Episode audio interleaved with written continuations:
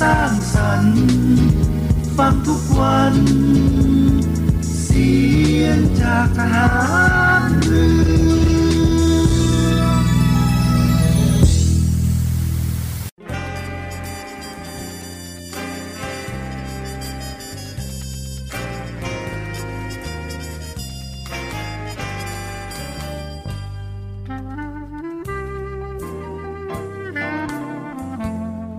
นายทหาร นายตำรวจทุกคน รักษาคำปริญาณที่ได้ให้ไว้อย่างเคร่งครัด และตั้งใจปฏิบัติหน้าที่ด้วยความเที่ยงตรง เข้มแข็งและเสียสละ พร้อมทั้งหมั่นศึกษา และฝึกฝนตนเอง ให้มีความจัดเจนคล่องแคล่วในหน้าที่ และในการปฏิบัติงานร่วมกับผู้อื่น ฝ่ายอื่นอยู่เสมอ ทุกคนทุกฝ่ายจะได้สามารถร่วมมือร่วมใจกัน สร้างสรรค์ความวัฒนาผาสุก ให้แก่ประชาชนและประเทศชาติ ได้ตามอุดมคติที่ตั้งมั่นไว้ตลอดไป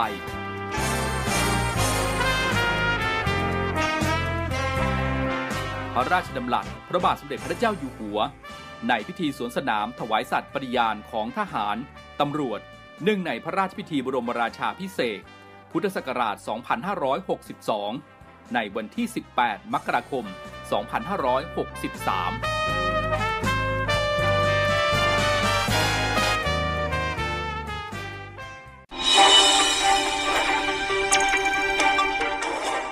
สรุปข่าวประจำวัน ทุกความเคลื่อนไหวในทะเลฟ้าฟัง รับฟังได้ที่นี่ Navy M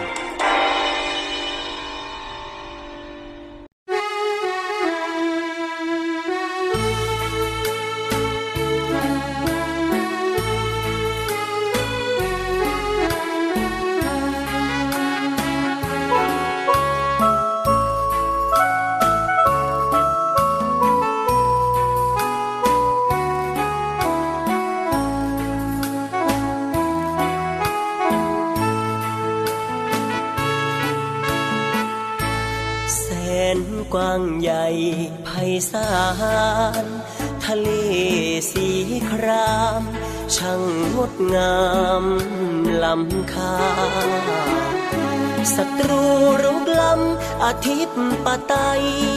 เข้ามา จงมั่นใจเถิดว่า ลูกนาวาพร้อมทำหน้าที่ผลประโยชน์มากมาย อาณาเขตกว้างไกล ต้องอาศัยน้องพี่ช่วย กันเถิดนา เป็นหูเป็นตาให้นาวี ภารกิจหน้าที่ ราชนาวีคุ้มครองป้องกันเหล่าพักเราแบ่ง แต่ใจรักกันแน่นเหนียว สามัคคีกลมเกลียว รวมเป็นหนึ่งเดียวของมัน ลงดอกประดูร้องอยู่ทุกวัน เลือดนาวีเรานั้น สีเดียวกันทดแทนกันได้ พระผู้สร้างนาวีกองทัพมีวันนี้ พระกรุณาที่คุณยิ่งใหญ่ กรมหลวงชุมพร องค์บิดานาวีไทย วางรากฐานไว้ให้ ศูนย์รวมใจทหารเรือ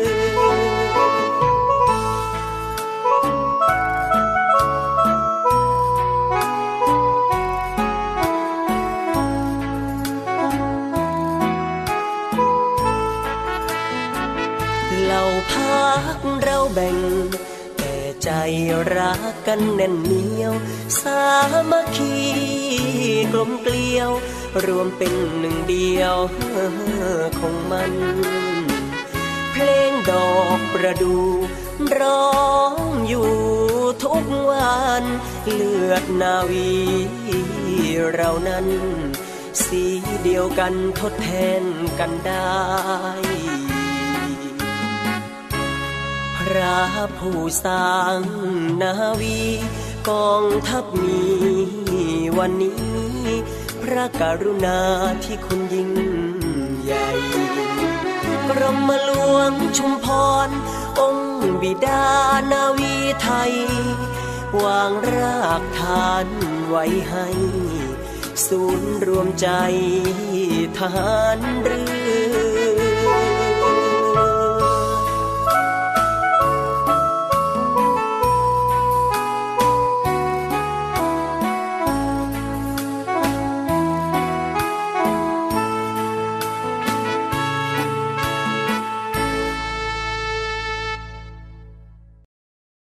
ตอนรับคุณฟังเข้าสู่รายการ n ี v m ในช่วงสรุปข่าวประจำวันนะครับ ซึ่งออกอากาศเป็นประจำทุกวันทางสทร5สัตหีบสทร6สงขลาในระบบ AM แล้วก็ติดตามรับฟังทางออนไลน์ที่ voiceofnavy.com แล้วก็ทางแอปพลิเคชันเสียงจากทหารเรือนะครับ พบกันวันนี้วันหยุดนะฮะวันหยุดนักขัตฤกษ์เนื่องในวันจักรีนะครับวันที่ 6 เมษายน 2566 วันนี้ยังคงมีผมพันจ่าเอกบุญเรืองเพ็งจันทร์รับหน้าที่ดำเนินรายการนะครับนำเรื่องราวข่าวสารข่าวประชาสัมพันธ์ต่างางๆ มาอัปเดตให้คุณฟังได้ติดตามรับฟังกันในช่วงเวลานี้เช่นเคยนะครับ 15 นาฬิกา 5 นาทีหลังข่าวต้นชั่วโมงไปจนถึง 16 นาฬิกานะครับวันนี้เราอาจจะไม่มีข่าวสารอะไรมากมายนะครับจะรีแลกให้คุณฟังได้รับฟังเพลงกันเยอะๆ ในช่วงของวันหยุดก็แล้วกันนะครับ พูดถึงในวันนี้นะครับวันหยุดวันจักรีนะครับเราก็เลยจะหยิบยกนะครับประวัติความเป็นมาของวันจักรีมาฝากคุณฟังกันก่อนก็แล้วกันนะครับสำหรับประวัติของวันจักรี 2566 นะครับ ตรงกับวันที่ 6 เมษายนของทุกปี มีความสำคัญอย่างไรนะครับ วันจักรี 2566 นะครับ ปีนี้ตรงกับวันพฤหัสบดีที่ 6 เมษายน เป็นวันหยุดราชการในประเทศไทยนะครับ แล้วก็เป็นวันสำคัญที่มีความเกี่ยวข้องกับประวัติศาสตร์ของกรุงรัตนโกสินทร์ มีประวัติความเป็นมาแล้วก็ความสำคัญอย่างไรนั้น มาติดตามกันได้เลยนะครับ วันจักรีก็คือวันเสด็จปราบดาพิเศษขึ้นครองราชสมบัติของพระบาทสมเด็จพระพุทธยอดฟ้าจุฬาโลกมหาราชรัชกาลที่1นะครับเป็นปฐมกษัตริย์ แห่งราชวงศ์จักรีแห่งกรุงรัตนโกสินทร์เมื่อวันที่ 6 เมษายน พศ 2325 และตั้งกรุงเทพมหานครขึ้นเป็นเมืองหลวงของประเทศไทยมาจนถึงปัจจุบันนี้นะครับทำให้วันที่ 6 เมษายนของทุกปี ถือเป็นวันครบรอบการก่อตั้งราชวงศ์จักรี จึงถูกเรียกว่าวันจักรีนั่นเองนะครับ และก็ยังถือเป็นวันที่ระลึกถึงมหาจักรีบรมราชวงศ์อีกด้วย ที่มาของคำว่าราชวงศ์จักรีนะครับบรรดาศักดิ์เดิมของรัชกาลที่ 1 สมัยที่รับราชการในสมัยกรุงธนบุรี ก็คือเจ้าพระยาจักรีศรีองครักษ์ ตำแหน่งสมุหนายก จึงกลายเป็นที่มาของชื่อราชวงศ์จักรี นอกจากนี้นะครับยังใช้ตราสัญลักษณ์ประจำราชวงศ์จักรี เป็นรูปพระแสงจักรและพระแสงตรี ซึ่งเป็นรูปตรีศูนย์อันเป็นอาวุธของพระนารายณ์โดยไทยได้รับอิทธิพลจากคติพราหมณ์ฮินดู ที่เชื่อว่าพระมหากษัตริย์ คือองค์อวตารของพระนารายณ์นั่นเองนะครับ วันจักรีนะครับหลังจากที่สิ้นสุดรัชสมัยของสมเด็จพระเจ้าตากสินมหาราชแห่งกรุงธนบุรี พระบาทสมเด็จพระพุทธยอดฟ้าจุฬาโลกมหาราชรัชกาลที่1เสด็จขึ้นของราชสมบัติ และปราบดาพิเศษปฐมกษัตริย์แห่งราชวงศ์จักรี ทรงมีพระราชกรณียกิจที่สำคัญหลายประการ ทั้งทรงตรากฎหมาย ตราสามดวงขึ้น พื่อสำหรับใช้บริหารบ้านเมือง และส่งให้สร้างราชธานีใหม่ โดยย้ายเมืองหลวงจากฝั่งธนบุรีมายังฝั่งพระนคร ซึ่งอยู่ทางตะวันออกของแม่น้ำเจ้าพระยา หรือที่เรียกว่ากรุงเทพในปัจจุบัน ต่อมาในพศ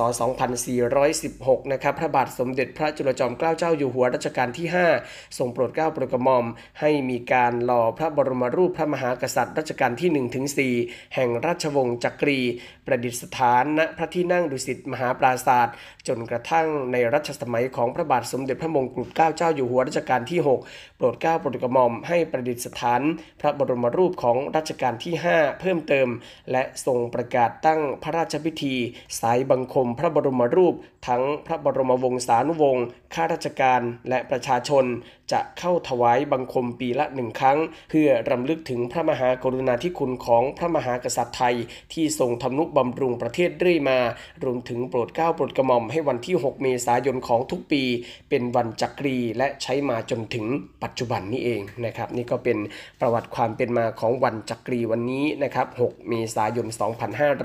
2566 นะครับเป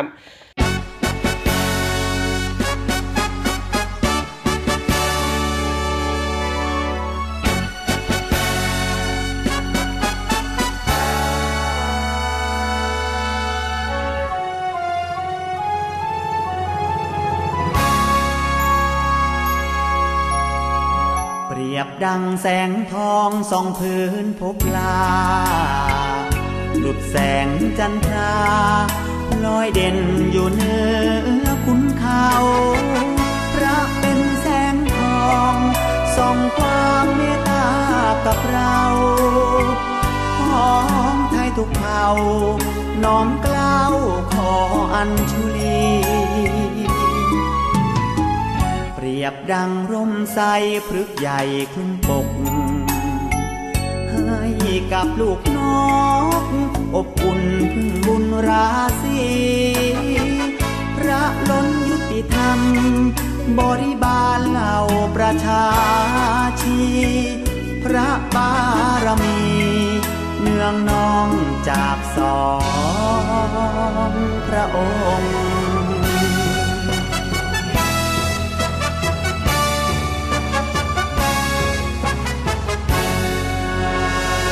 เป็นชัดแก้ว ชัดทองของไทยทั้งชาติ บริสุทธิ์สะอาด จากราชประสงค์แผ่นดินร่มเย็น เพราะบารมีพระองค์เทิดไว้สูงส่งเหนือกล้าวของชนเผ่าไทย ไหววอนเทพไทยทั่วในแดนลา ขออัญเชิญมา ไม่ว่าสถิตหนไหนอยู่ชั้นอินพรหมต่างช่วยแส่ซ้อมอวยชัย น้อมเกล้าถวายพระพรชัย ทรงพระเจริญ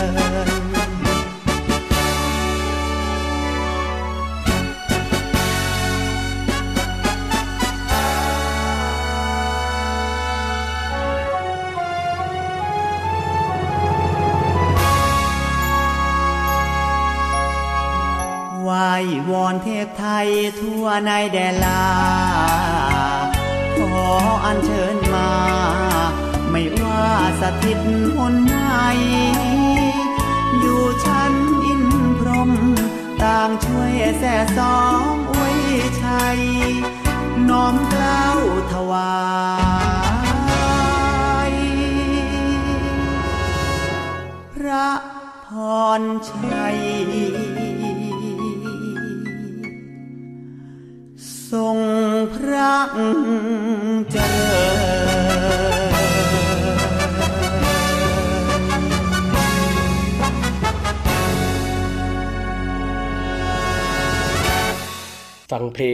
พอขั้นรายการจบลงไปนะครับ ในช่วงนี้ก็มาติดตามข่าวสารกันต่อนะครับ หลายๆ พื้นที่อากาศก็ยังคงค่อนข้างที่จะร้อนจัด แต่ว่าในพื้นที่ของภาคอีสานรวมทั้งภาคตะวันออกนะครับในช่วงนี้จะได้รับผลกระทบจากพายุฤดูแล้งกันนะครับ โดยในช่วงวันนี้ถึงวันที่ 9 เมษายนบริเวณความกดอากาศสูง หรือมวลอากาศเย็นกำลังปานกลางจากประเทศจีน จะแผ่ลงมาปกคลุมประเทศไทยตอนบนและทะเลจีนใต้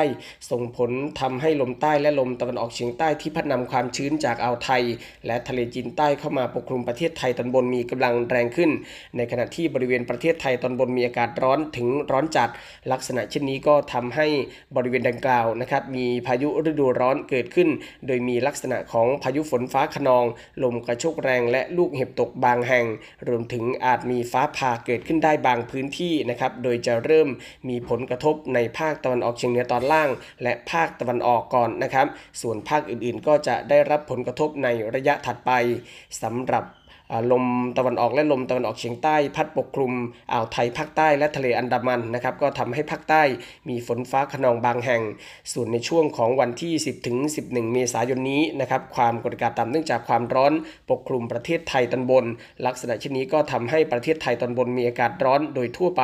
กับมีฟ้าหลัวในตอนกลางวัน ในขณะที่ลมใต้และลมตะวันออกเฉียงใต้ พัดปกคลุม ภาคตะวันออกเฉียงเหนือตอนล่าง ภาคกลางและภาคตะวันออก ลักษณะเช่นนี้ก็ทำให้ประเทศศไทยตอนบน มีฝนฟ้าขนองกับมีลมกระโชกแรงเกิดขึ้นได้บางพื้นที่สำหรับลมตะวันออกเฉียงใต้ และลมตะวันตกเฉียงเหนือที่พัดปกคลุมอ่าวไทยและภาคใต้ รวมทั้งทะเลอันดามันก็จะทำให้ภาคใต้มีฝนฟ้าขนองเกิดขึ้นได้นะครับ ก็เป็นข่าวสารพยากรณ์อากาศสำหรับคุณฟังท่านใดที่จะเดินทางไปพื้นที่ภาคอีสานหรือว่าภาคตะวันออกในช่วงวันนี้ถึงวันที่ 9 เมษายนนี้ก็ติดตามข่าวสารพยากรณ์อากาศด้วยนะครับ เพราะว่าในพื้นที่นั้นจะเกิดพายุฤดูร้อนขึ้นนะครับ มาต่อกันที่แพทย์นะครับได้ออกมาแนะสำหรับวิธีปฐมพยาบาลเบื้องต้นจากภาวะฮิสโตรกหรือว่าโรคลมแดดนะครับ ซึ่งเป็นภัยอันตรายที่มาในฤดูร้อนทำให้ยอดผู้เสียชีวิตพุ่งเป็น 43 รายต่อปีแล้วนะครับ ประเทศไทยรายงานยอดผู้เสียชีวิตจากภาวะอากาศร้อนระหว่างเดือนมีนาคมถึงพฤษภาคมของปี 2558 ถึง 2562 เฉลี่ยปีละ 43 รายนะครับ เนื่องด้วยสภาวะโลกร้อนที่ทำให้อุณหภูมิของโลกนั้นสูงจึงส่งผลทำให้มีผู้ป่วยเพิ่มขึ้น ซึ่งฮิสโตรกนะครับเป็นภาวะฉุกเฉินที่เกิดจากความร้อนอย่างหนึ่ง หรืออาจเกิดจากยาบางชนิดนะครับ เช่น ยากันชักยาเสพติด แล้วก็ยารักษาโรคทางจิตเวชซึ่งอันตรายจนถึงขั้นเสียชีวิตได้ โดยสาเหตุเกิดจากร่างกายสูญเสียกลไกการปรับระดับอุณหภูมิ ส่งผลให้ร่างกายมีอุณหภูมิสูงมากเกินไป จนทำให้ระบบอวัยวะภายในเสียหาย และไม่สามารถทำงานได้ตามปกติ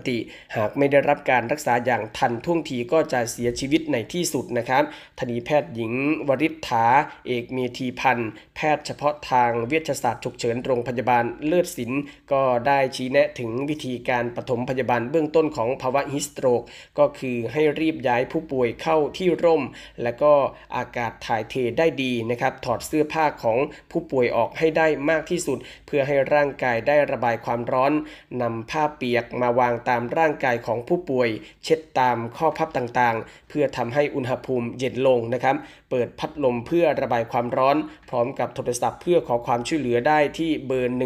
1669 เพื่อนำผู้ป่วยส่งโรงพยาบาล หากผู้ป่วยไม่รู้สึกตัวก็ควรที่จะทำการนวดหัวใจ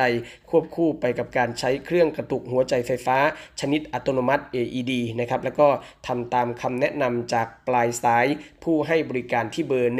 1669 นะครับโดยวิธีการป้องกันโรคลมแดดก็คือให้สวมเสื้อผ้าที่โปร่งสบายนะครับระบายความร้อนได้ดี น้ำหนักเบา หลีกเลี่ยงแดด หรือสถานที่ที่มีอุณหภูมิร้อนจัดดื่มน้ำให้เพียงพอนะครับแม้จะไม่กระหายก็ตาม หากต้องทำกิจกรรมกลางแจ้งก็แนะนำให้จัดในช่วงเช้าหรือว่าช่วงเย็นนะครับเนื่องจากช่วงกลางวันเป็นช่วงที่ร้อนสูงสุด หลีกเลี่ยงการดื่มเครื่องดื่มที่มีแอลกอฮอล์ทั้งก่อน แล้วก็ขณะทำกิจกรรมกลางแจ้ง เนื่องจากแอลกอฮอล์ทำให้อุณหภูมิร่างกายนั้นสูงขึ้นนะครับก็เป็นคำแนะนำจากแพทย์ผู้เชี่ยวชาญในเรื่องของฮิสโตรกนี้นะครับ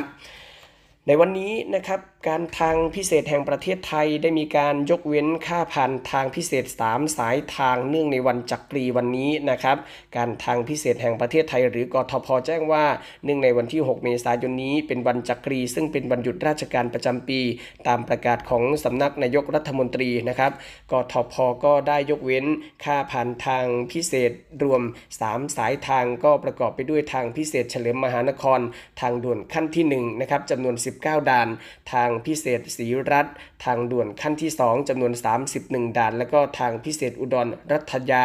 บางปะอินปากเกร็ดนะครับจำนวน 11 ด่าน ตั้งแต่ 0 นาฬิกา 1 นาทีไปจนถึงวันที่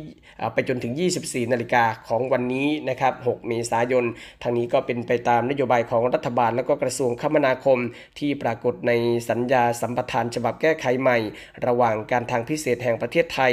บริษัททางด่วนและรถไฟฟ้ากรุงเทพจำกัดมหาชน แล้วก็บริษัททางด่วนกรุงเทพเหนือจำกัดนะครับเพื่อเป็นการอำนวยความสะดวกในการเดินทางของพี่น้องประชาชนในวันหยุด แล้วก็ช่วยลดภาระค่าใช้จ่ายของพี่น้องประชาชนด้วยนะครับคุณฝั่งท่านใดที่เดินทางในเส้นทาง 3 สายทางพิเศษดังกล่าวก็วันนี้ถือว่าใช้ทางฟรีก็แล้วกันนะครับ ไปข่าวสารในพื้นที่ของจังหวัดภูเก็ตกันบ้างนะครับ เมื่อวานนี้ผู้ว่าราชการจังหวัดภูเก็ตสั่งตรวจสอบ เรือหรูโยน่า beach club ลอยน้ำกลางทะเลอันดามันนะครับ หลังพบเตรียมเปิดบริการอีกนะครับ จากกรณีเรือโยนา beach club of Andaman Sea beach club ลอยน้ำแห่งแรกของโลกนะครับ เตรียมเปิดให้บริการในพื้นที่อ่าวป่าตองจังหวัดภูเก็ตเมื่อปลายเดือนมกราคมที่ผ่านมานะครับ ซึ่งในครั้งนั้นนายณรงค์ วุ่นซิ้ว ผู้ว่าราชการจังหวัดภูเก็ตมอบหมายให้สอนชนจังหวัดภูเก็ตศรชลภาค 3 ประชุมหน่วยงานที่ขึ้นตรงกับสอนชนภาค 3 อาทิเจ้าท่าตำรวจน้ำกรมทรัพยากรทางทะเลและชายฝั่งหน่วยงานที่เกี่ยวข้องในพื้นที่เทศบาลป่าตองและผู้แทนเจ้าของเรือ ได้ข้อสรุปว่าไม่เห็นด้วยแล้วก็ไม่อนุญาตให้ประกอบการนะครับ ซึ่งเรือลำนี้ใบอนุญาตยังขาดอายุยังไม่สามารถประกอบการได้ ทางเจ้าท่าภูเก็ตได้สั่งปรับในข้อหาใบอนุญาตเรือสิ้นอายุ และ ปรับเป็นเงินไม่เกิน 10,000 บาทแล้ว และก็ให้เจ้าของเรือยื่นเรื่องขอเปลี่ยนประเภทเรือ ให้ตรงวัตถุประสงค์ในการใช้เรือ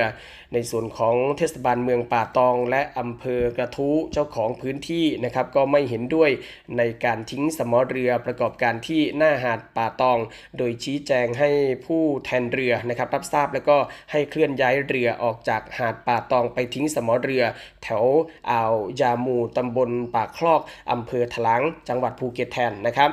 โดยผู้ว่าราชการจังหวัดภูเก็ตกล่าวนะครับว่าได้รับทราบจากสื่อโซเชียลว่าเรือโยนาเตรียมกลับมาเปิดให้บริการอีกครั้งในเดือนเมษายนนี้ หลังจากที่ทางจังหวัดภูเก็ตสั่งระงับการเปิดให้บริการไป เมื่อปลายเดือนมกราคมที่ผ่านมา ซึ่งเรื่องนี้เป็นเรื่องที่อยู่ในความสนใจของพี่น้องประชาชนที่มีความเห็นแตกต่างกัน มีทั้งเห็นด้วยแล้วก็ไม่เห็นด้วยที่เรือลำนี้จะเปิดให้บริการนักท่องเที่ยวทางทะเลที่ป่าตองภูเก็ต ดังนั้นจังหวัดภูเก็ตจึงมอบหมายให้สอนชนจังหวัดภูเก็ตสอนชนภาค 3 และหน่วยงานที่เกี่ยวข้องนะครับประชุมหารือแล้วก็ลงพื้นที่ตรวจสอบเรือลำดังกล่าว เนื่องจากการประกอบธุรกิจในทะเลมีกฎหมายที่เกี่ยวข้องหลายฉบับ เป็นเรื่องละเอียดอ่อนที่หลายฝ่ายให้ความสนใจมากการเปิดดำเนินการนั้นจะต้องเป็นไปตามระเบียบกฎหมายที่เกี่ยวข้อง โดยข้อมูลจากผู้แทนเจ้าท่าภูเก็ตบอกว่า เรือลำนี้จดทะเบียนถูกต้อง แต่หลังจากที่ได้ต่อเรือมาแล้วมีการตกแต่งตัวเรือ เพื่อให้บริการเกี่ยวกับด้านอาหารบนเรือ จะไม่สอดคล้องกับประเภทการใช้เรือ ในส่วนนี้ก็ต้องให้กรมเจ้าท่าพิจารณาให้ถูกต้องตามวัตถุประสงค์ในการใช้งาน ต้องดำเนินการตามกฎหมายทุกขั้นตอนก่อน จึงจะเปิดให้บริการได้ ถ้าเป็นร้านอาหารไปอยู่ในทะเล เรื่องสิ่งแวดล้อมในทะเลจะเป็นอย่างไร และหากคลื่นลมแรงแบบที่พัทยาเกิดอุบัติเหตุเรือล่มขึ้นมา จะทำอย่างไร เรื่องความสะอาด เรื่องการเปิดสถานบริการบนเรือ ต้องมีใบอนุญาตหลายตัว จึงจะต้องพิจารณาพอสมควร ทุกเรื่องมีทั้งบวกและลบทำอย่างไรให้บ้านเมืองพัฒนาไปได้ก็ต้องปฏิบัติตามกฎหมายที่เกี่ยวข้อง จึงมอบหมายให้ทางสอนชนจังหวัดภูเก็ต ร่วมกับหน่วยงานที่เกี่ยวข้องดำเนินการตรวจสอบเรือ แล้วก็รายงานผลการปฏิบัติให้จังหวัดรับทราบด้วยนะครับอันนี้ก็เป็นคำกล่าวของท่านผู้ว่าราชการจังหวัดภูเก็ตนะครับทางด้านนาวาเอกฤษเคลือบมาศรองผู้อำนวยการสอนชนจังหวัดภูเก็ตกล่าวนะครับ ว่าจากการที่ผู้ว่าราชการจังหวัดภูเก็ตได้มอบหมายให้สอนชนจังหวัดภูเก็ตศรชลภาค 3 ร่วมกับหน่วยงานที่เกี่ยวข้องในสอนชนภาค 3 และในอำเภอกระทู้ตำรวจสอบสวนกลางทำการตรวจสอบเรือโยนาที่จอดลอยลำแถวอ่าวยามูตำบลป่าคลอกอำเภอถลางจังหวัดภูเก็ตนั้น เมื่อวานนี้นะครับได้มีการตรวจสอบเรือลำดังกล่าวร่วมกับหน่วยงานที่เกี่ยวข้อง ผู้แทนประชาชนและก็สื่อมวลชน ได้พบกับผู้แทนเรือ ได้ชี้แจงการตรวจสอบเรือตามอำนาจหน้าที่ตามกฎหมายว่า ยังมีข้อถูกต้องหรือข้อบกพร่องส่วนใด และก็ได้แนะนำให้ผู้แทนเรือเข้าใจ ส่วนการอนุญาตหรือไม่อนุญาตเป็นเรื่องของการบังคับใช้กฎหมาย และได้ยกตัวอย่างกรณีเรือสำราญขนาดใหญ่จากต่างประเทศ ที่นำคนต่างชาติเข้ามาจำนวนมาก สามารถกระจายรายได้ให้คนในพื้นที่ ซึ่งมีความแตกต่างกับเรือลำดังกล่าวที่เรือลำดังกล่าว เอารายได้โกยเข้าเฉพาะเรือของตนเอง โดยอาศัยทรัพยากรธรรมชาติ เวลาไปโพสต์ในโซเชียลเป็นทรัพยากรธรรมชาติเหมือนกัน โดยเรือแตกต่างกัน ประชาชนต้องเข้าใจในจุดนี้ การมีส่วนได้ส่วนเสียของประชาชนในพื้นที่ ทั้งเรือสำราญขนาดใหญ่มีข้อจำกัดของเรือ รวมทั้งเรือลำนี้ ได้แนะนำให้ผู้แทนเรือทำให้ถูกต้องตามระเบียบกฎหมายที่เกี่ยวข้องจากทุกหน่วยงานให้ถูกต้อง เพื่อเป็น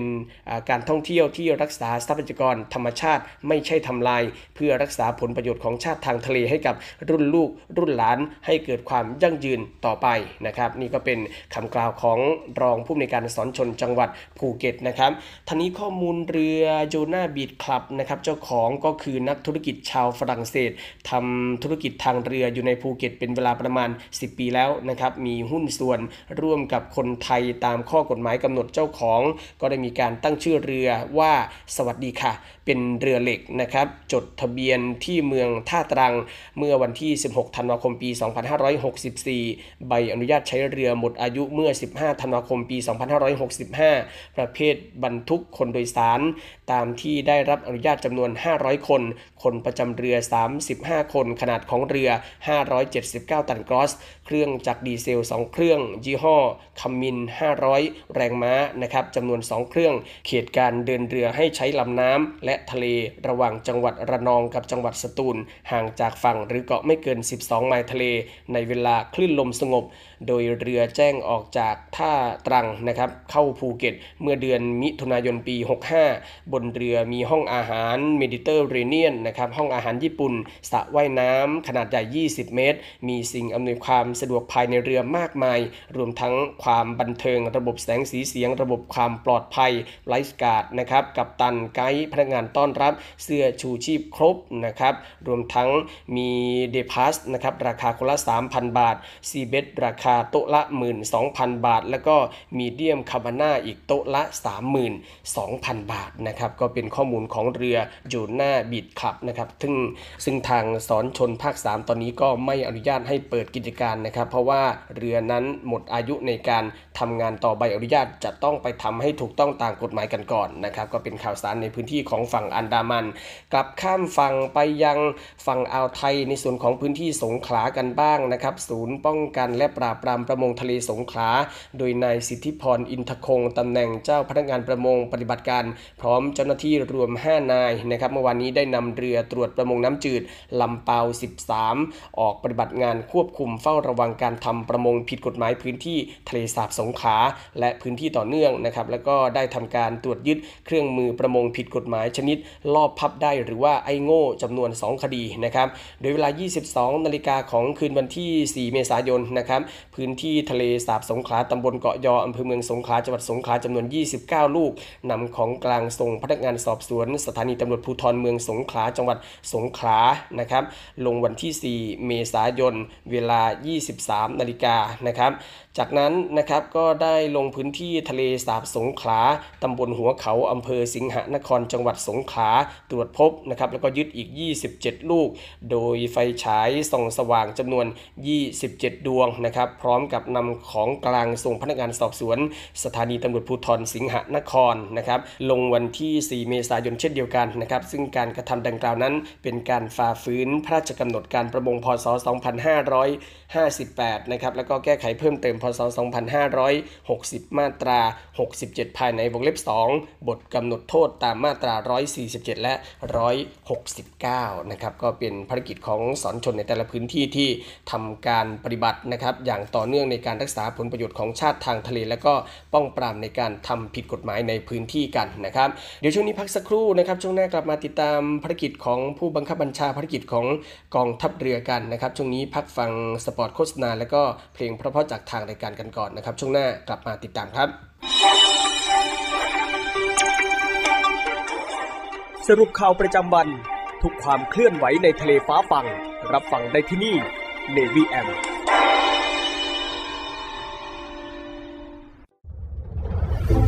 กองทัพเรือได้จัดตั้งศูนย์ประสานราชการใสสะอาดกองทัพเรือ เพื่อเป็นศูนย์กลางในการป้องกันการทุจริตคอร์รัปชัน การประพฤติมิชอบ การร้องเรียนในส่วนที่เกี่ยวข้องกับกองทัพเรือ หากผู้ใดพบเห็นการปฏิบัติดังกล่าว สามารถแจ้งเบาะแสหรือร้องเรียนได้ที่ ศูนย์รับเรื่องราวร้องทุกกองทัพเรือ หมายเลขโทรศัพท์ 02475 4789 หรือที่ www. ร้องทุก navy mi th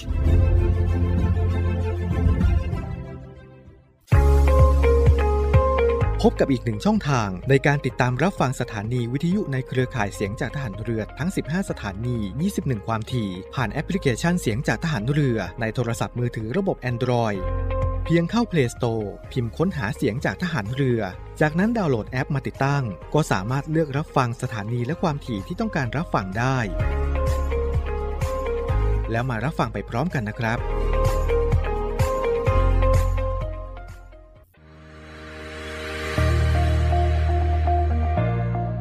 The Trusted Navy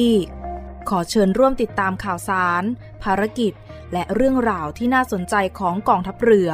ผ่านช่องทาง YouTube ของกองทัพเรือด้วยการกดไลค์ กดติดตาม YouTube Channel กองทัพเรือ Royal Thai Navy Official Channel มาอัปเดตข่าวสารและร่วมเป็นส่วนหนึ่งของกองทัพเรือที่ประชาชนเชื่อมั่นและภาคภูมิใจ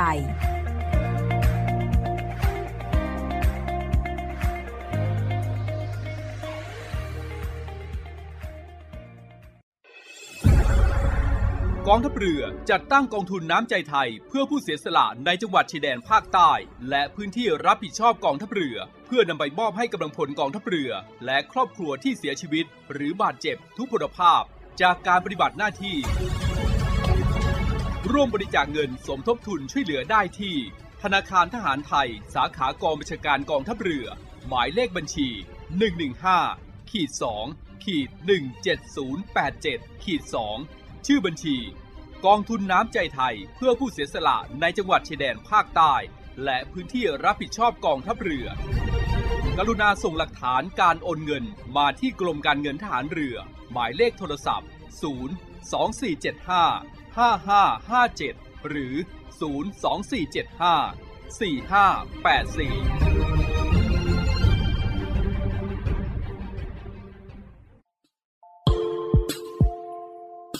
ขอเชิญร่วมบริจาคด้วยการซื้อเสื้อ Navy Love Dog and Cat เพื่อหารายได้สมทบทุนเข้ากองทุนศูนย์ดูแลสุนัขจรจัดของกองทัพเรือ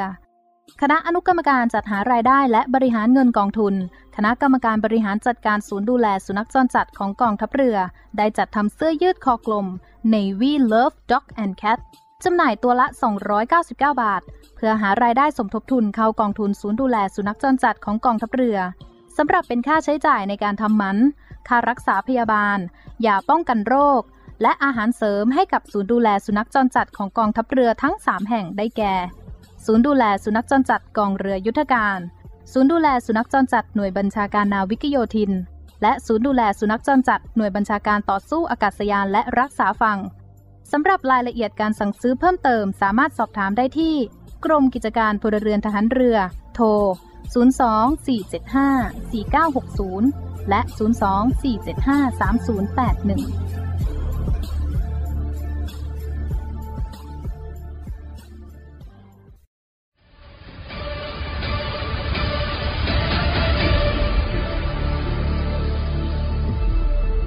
กองทัพเรือขอรายงานสภาพน้ำทะเลวันนี้ หาดนางรอง นางรำใช้หาดวรรณคดี น้ำใสใส หาดน้ำใส ฟ้าสีคราม หาดทรายละเอียด น้ำใสใส หาดทรายแก้ว ใช้หาดส่วนตัว พักผ่อนกับธรรมชาติ น้ำใสใส หาดสอ หาดทรายสวยสะอาด น้ำใสในหุบเขา น้ำใสใส หาดเทียนทะเล ใช้หาดส่วนตัว วิวพาราโนมา น้ำใสใส เกาะแสมสาร เกาะอนุรักษ์พันธุกรรมพืช น้ำใสใส เกาะขาม มันดีเมืองไทย ดำน้ำเล่นกับปลา น้ำใสใส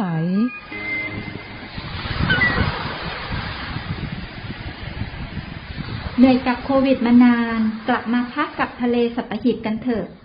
ศูนย์อำนวยการการท่องเที่ยวกองทัพเรือ ขอเชิญชวนทุกคนกลับมาผ่อนคลายร่างกายและจิตใจกับธรรมชาติที่ได้พักฟื้น จนสวยสดงดงาม ภายในพื้นที่กองทัพเรือ ที่สอดคล้องกับวิถีชีวิตใหม่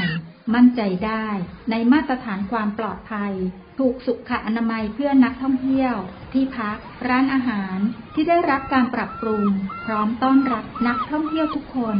คลิกเพื่อรายละเอียดเพิ่มเติมได้ที่เว็บไซต์ thainewiland.com และ Facebook Fanpage เนวิแลนด์ดินแดนท่องเที่ยวถิ่นทหารเรือ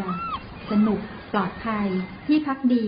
อาหารอร่อย ช่วยกันฟื้นฟูธรรมชาติ และเศรษฐกิจ เที่ยวในพื้นที่กองทัพเรือ หลายเกาะ หลายชายหาดน้ำใสๆอากาศดีๆ รอคุณอยู่ ศูนย์อำนวยการการท่องเที่ยวกองทัพเรือ รายงาน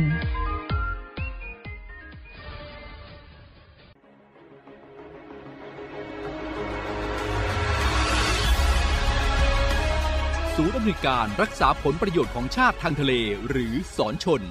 เป็นนกลไกศูนย์กลางบูรณาการการปฏิบัติการร่วมกับ 7 หน่วยงานประกอบด้วย กองทัพเรือ กรมเจ้าท่า กรมประมง กรมสุรากากร กรมทรัพยากรทางทะเลและชายฝั่ง ตำรวจน้ำ และกรมสวัสดิการและคุ้มครองแรงงาน มาร่วมเป็นส่วนหนึ่งในการพิทักษ์รักษาผลประโยชน์ของชาติทางทะเล หรือประโยชน์อื่นใดในเขตทางทะเล ไม่ว่าโดยตรงหรือโดยอ้อม เพื่อความมั่นคง มั่งคั่ง และยั่งยืนของประเทศชาติและประชาชน พบเห็นเหตุด่วนเหตุร้ายภัยทางทะเล โทร1465 สายด่วนสอนชน 1465 สายด่วนสอนชน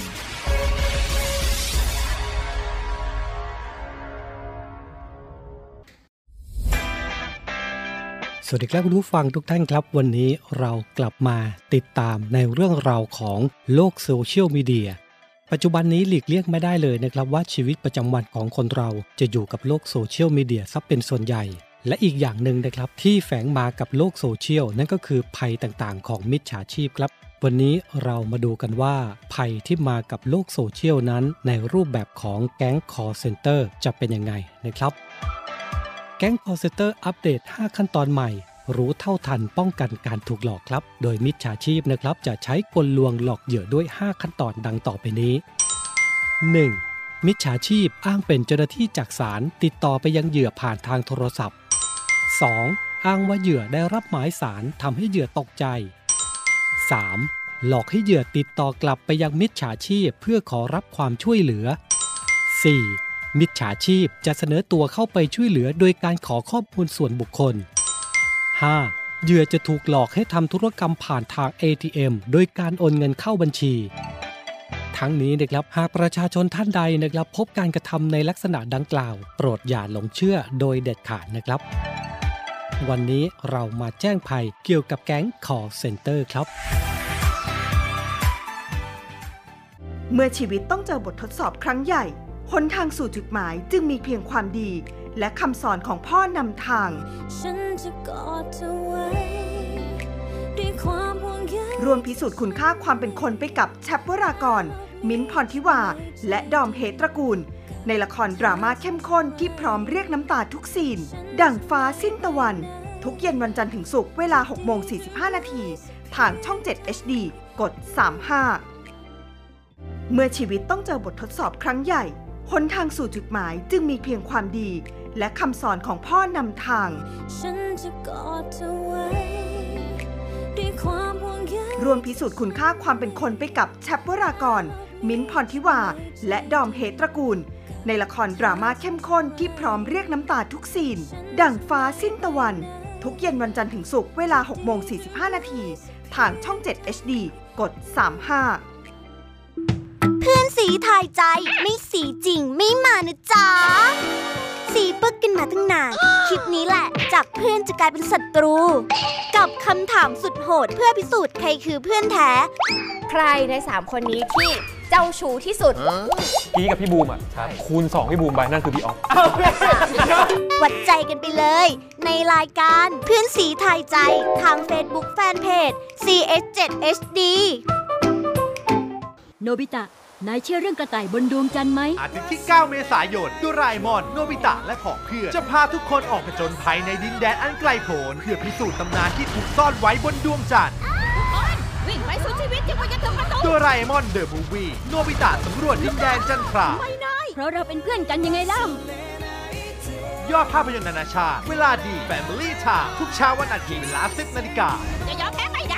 ้นะโด ร่อนเร่เรื่อยไป คอยคุ้มครองทั่วท้องอ่าวไทย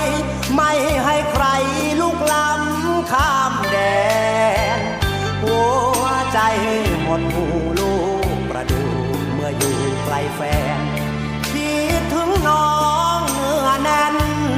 แฟนแก้มขาวสา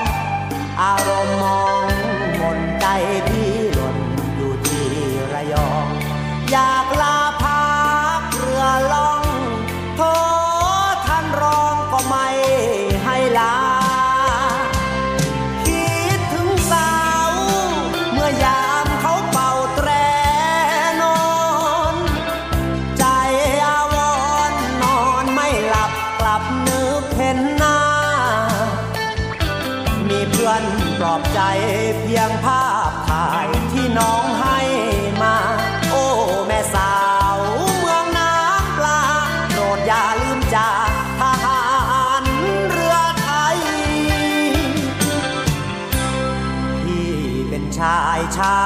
ติทหาร ลองรักใครรักยั่งยืนนาน ใจทหารไม่เคยลายใจ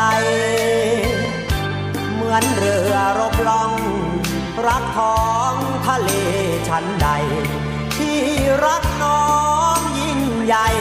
ทหารเรือไทยใจซื่อเสมอ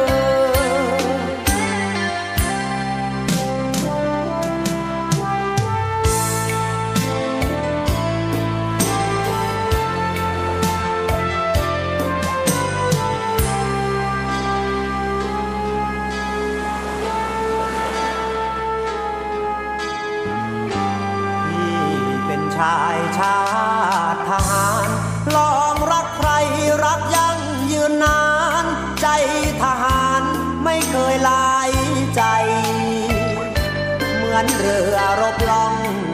รักท้องทะเลชั้นใด ที่รักน้องยิ่งใหญ่ ทหารเรือไทยใจซื่อ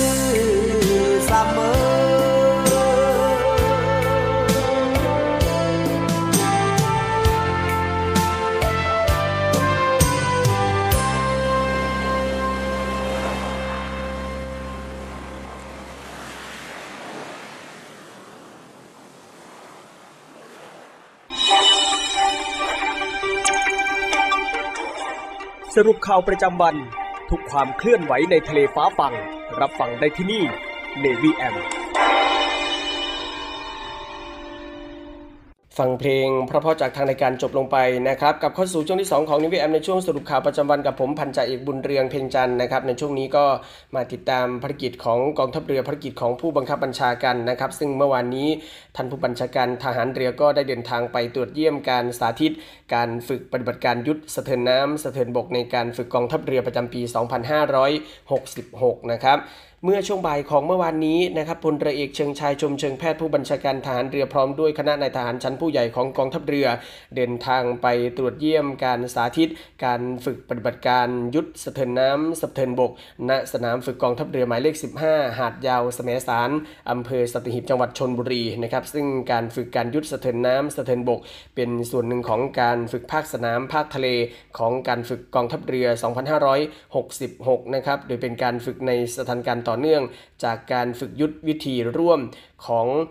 เรือในทะเล แล้วก็การฝึกปฏิบัติการร่วมระหว่างเรือกับอากาศยาน ซึ่งในสถานการณ์ฝึกครั้งนี้นะครับกำหนดให้มีการปฏิบัติการยุทธสะเทินน้ำสะเทินบก ซึ่งเป็นการใช้การสั่งการปฏิบัติการโจมตีจากในทะเลต่อที่หมายสำคัญของฝ่ายตรงข้าม ซึ่งอยู่บนฝั่งด้วยกำลังรบยกพลขึ้นบก สนับสนุนด้วยกำลังทางเรือประเภทต่างๆ อาทิเรือรบ อากาศยาน ชุดปฏิบัติการพิเศษนะครับโดยมีกำลังจากหน่วยต่างๆของกองทัพเรือ ก็คือกองเรือยุทธการนะครับหน่วยบัญชาการนาวิกโยธิน หน่วยบัญชาการต่อสู้อากาศยานและรักษาฝั่ง ฐานทัพเรือสัตหีบ รวมทั้งเครื่องบินรบของกองทัพอากาศเข้าร่วมในการฝึกในครั้งนี้ด้วย ซึ่งกำลังรบสำคัญก็ประกอบไปด้วยเรือรบจำนวน 9ลำเครื่องบิน 4 เครื่องเฮลิคอปเตอร์จำนวน 5 เครื่อง